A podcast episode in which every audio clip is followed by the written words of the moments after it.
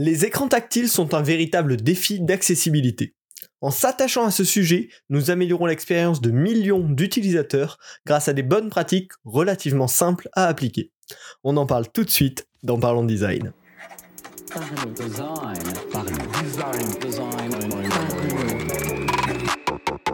La saison 5 de Parlons Design est propulsée par ZKKTOS Theory, le site des product designers. Salut, c'est Romain Pachna, bienvenue dans Parlons Design pour discuter d'accessibilité sur mobile et plus globalement sur écran tactile, parce qu'on va le voir, les écrans tactiles, bah, c'est pas que le mobile, euh, et vous allez très vite comprendre pourquoi. Et on parle d'accessibilité aujourd'hui. Alors l'accessibilité, c'est souvent un grand mot qui à la fois impressionne, on sait tout ce que c'est important, mais à la fois semble toujours hyper loin de nous. Et en fait, ça l'est pas vraiment. Euh, l'accessibilité, c'est un vrai enjeu global qui nous concerne tous imaginez-vous juste quand vous aurez 75-80 ans. Ben, probablement, vous rencontrez des problèmes et si des bonnes pratiques d'accessibilité ont été mises en place, ben, ces problèmes-là seront tout simplement moindres. Si on écoute ben, les, rapports de l'OMS, à peu près 15% de la population mondiale a un handicap et 45% chez les plus de 60 ans. Donc en fait, ça ne veut pas dire que parce qu'aujourd'hui vous n'avez pas de handicap en étant relativement jeune, que dans le futur vous ne serez pas concerné par cette situation. Au contraire, plus vous montez en âge, plus vous avez de chances euh, de, rencontrer cette situation-là. Donc l'accessibilité, c'est pas quelque chose de lointain, c'est quelque chose de proche qui peut euh, bénéficier à tout le monde, des gens qui ont des soucis ou des gens qui euh, n'en ont pas du tout, hein, parce qu'en fait, même en tant qu'utilisateur, euh, avec toutes ces fonctions motrices euh, en parfait état, on pourrait dire, bah, si les interfaces ont été bien designées pour être accessibles pour tout le monde, probablement que ça va vous bénéficier. Donc c'est un vrai sujet.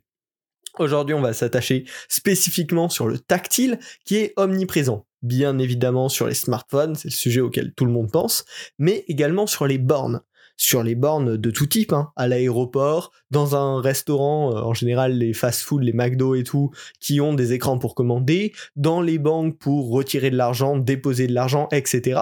Et donc ces interactions tactiles sont présentes dans le quotidien de tout le monde, peu importe l'âge, peu importe le sexe, peu importe même le pays. Hein, il y a très peu de pays où aujourd'hui on n'a pas d'interaction avec des appareils tactiles.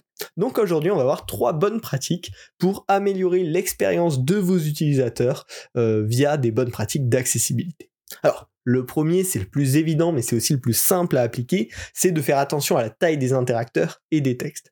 Vous le savez probablement, vous en avez peut-être déjà entendu parler. La taille minimale d'un interacteur, donc d'un élément interactif avec lequel on peut interagir, un bouton, une carte cliquable, un lien, etc.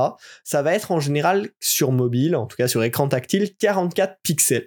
44 pixels, ça permet d'assurer que l'élément a une certaine taille assez importante pour qu'on puisse appuyer dessus avec le doigt sans trop faire d'erreur la petite condition euh, qui va avec, mais qui est souvent oubliée, c'est que entre deux interacteurs, dans ce cas-là, on doit mettre minimum 10 pixels. Plus l'espacement entre des interacteurs est important, moins il y a de chances que les utilisateurs fassent d'erreurs. Mais ça, c'est un minimum.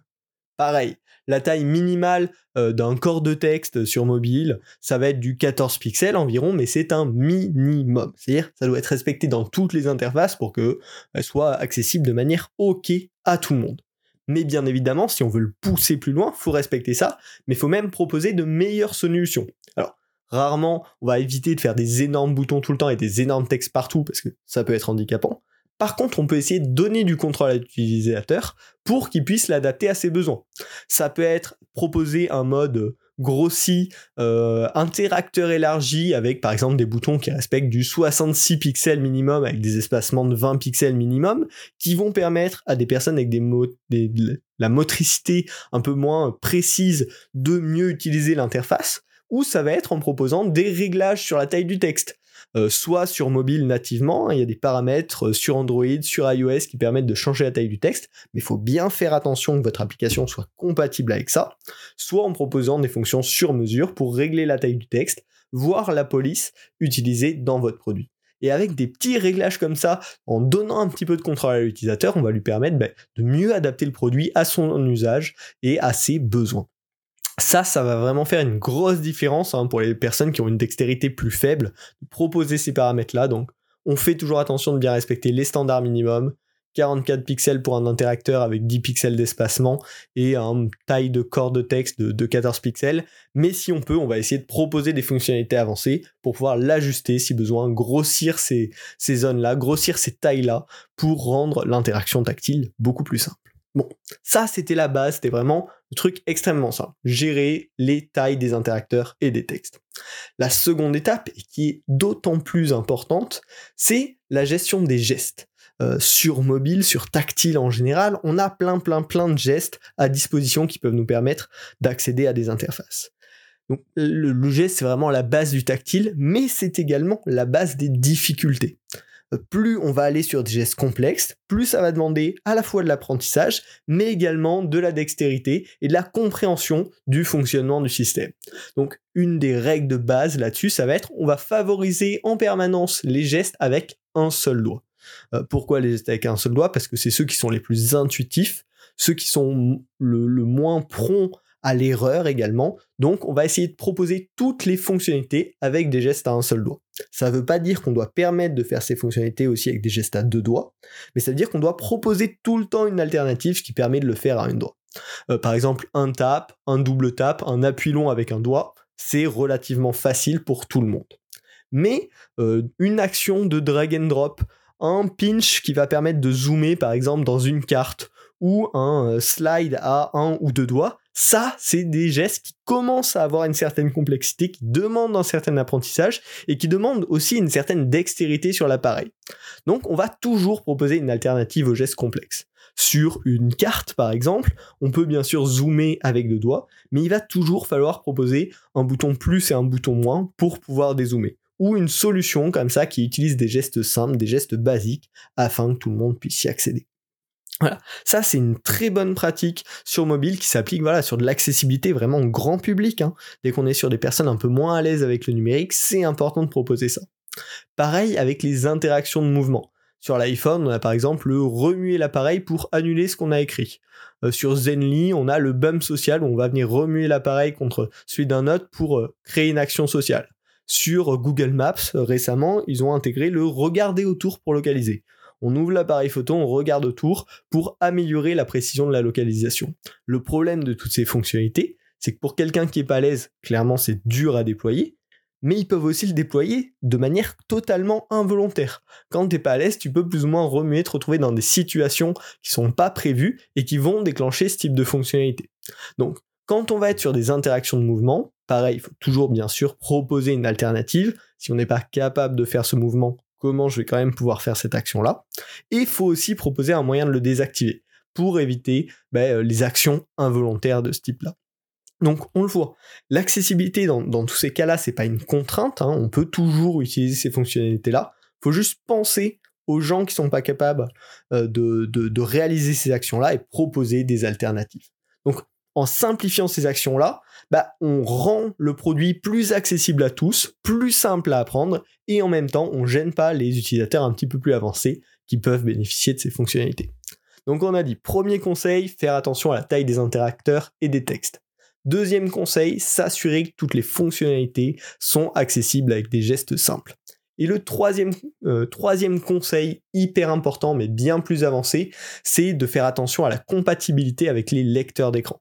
Alors, les lecteurs d'écran, euh, vous en avez peut-être déjà entendu parler, mais c'est un sujet assez rare, assez peu évoqué finalement. C'est un outil qui est disponible sur toutes les euh, interfaces mobiles, qui va permettre de naviguer sur un écran grâce à la voix.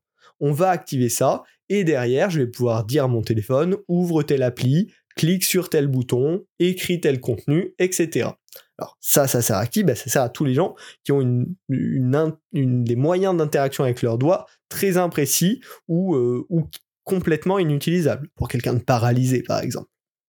Et donc cet outil-là est extrêmement utilisé euh, ben, par ces personnes qui, euh, pour, pour qui c'est le seul moyen, mais si on les prend pas en compte dans la manière dont on design et on développe nos interfaces, ça peut rendre nos applications complètement inutilisables. Alors, dans cet épisode, j'aurais aimé vous donner tous les conseils pour bien gérer ça, mais ça va demander un épisode euh, complet là-dessus. Mais le premier conseil que j'aimerais vous donner, qui est extrêmement important en fait, c'est que pour designer et développer pour ça, ben, il faut comprendre ce que c'est et le tester par soi-même. C'est vraiment la meilleure façon de se rendre compte à quel point on navigue dans une interface avec ça et du coup de le prendre en compte derrière dans nos designs. Alors, il y a des vidéos d'outils euh, qui sont assez bien là-dessus, notamment la vidéo d'Apple sur VoiceOver, qui est l'outil euh, nativement sur, euh, sur iPhone et qui explique justement quel est ce fonctionnement. Et derrière, je vous invite à tout simplement l'activer sur votre téléphone portable Android ou, Apple iOS et de tester, de naviguer un petit peu dans vos applications préférées avec bah, ce lecteur d'écran. En fait, vous allez vous apercevoir que plein d'applications sont juste complètement inutilisables et que celles qui ont été bien pensées, par contre, bah, permettent d'accéder à toutes les fonctionnalités euh, avec ces lecteurs d'écran. Donc la navigation à la voix comme ça est hyper importante et en le testant vous allez vous apercevoir qu'en fait il faut taguer différentes parties de l'interface et qu'avec la voix on va pouvoir dire clique sur tel élément, voire clique sur l'élément numérotant. Et en fait avec tous ces euh, petits points qu'on va pouvoir taguer à l'avance pendant notre design eh ben, ils vont être reflétés à l'utilisateur qui utilise le lecteur d'écran et ça va énormément lui simplifier la navigation. Donc, je vous invite à aller découvrir ça par vous-même dans, un premier temps et abonnez-vous au podcast. On en parlera en détail euh, dans un épisode dédié de comment ça fonctionne, de comment on peut l'intégrer dans le processus de design. Voilà. Pensez à vous abonner sur votre plateforme de podcast préférée. J'espère que ce podcast vous a plu. Euh, vraiment, le, truc à retenir principal, c'est l'accessibilité. Ça sert à tout le monde. C'est pas un petit plus au fond qui va servir à une toute petite partie de la population. Même si c'était le cas, c'est pas pour autant qu'il faut les oublier. Mais d'autant plus que là, ça sert vraiment à une grande euh, partie de la population. Ça vous aidera vous, ça aidera euh, probablement des personnes de votre famille quand ils, ils deviendront plus âgés. Donc ce n'est pas un sujet à mettre au bord. Et il y a comme ça des pratiques assez simples finalement souvent à mettre en place qui permettent bah, d'améliorer l'expérience pour tout le monde. Donc, euh, donc voilà, n'oubliez pas ça. Si l'épisode vous a plu, n'hésitez pas à le partager et comme je vous l'ai dit, abonnez-vous euh, sur votre plateforme de podcast préférée pour suivre les prochains épisodes et pour qu'on continue à parler d'accessibilité entre autres sujets de design de produits numériques. Ah, donc merci d'avoir écouté cet épisode et puis on se retrouve la semaine prochaine pour un nouvel épisode. Salut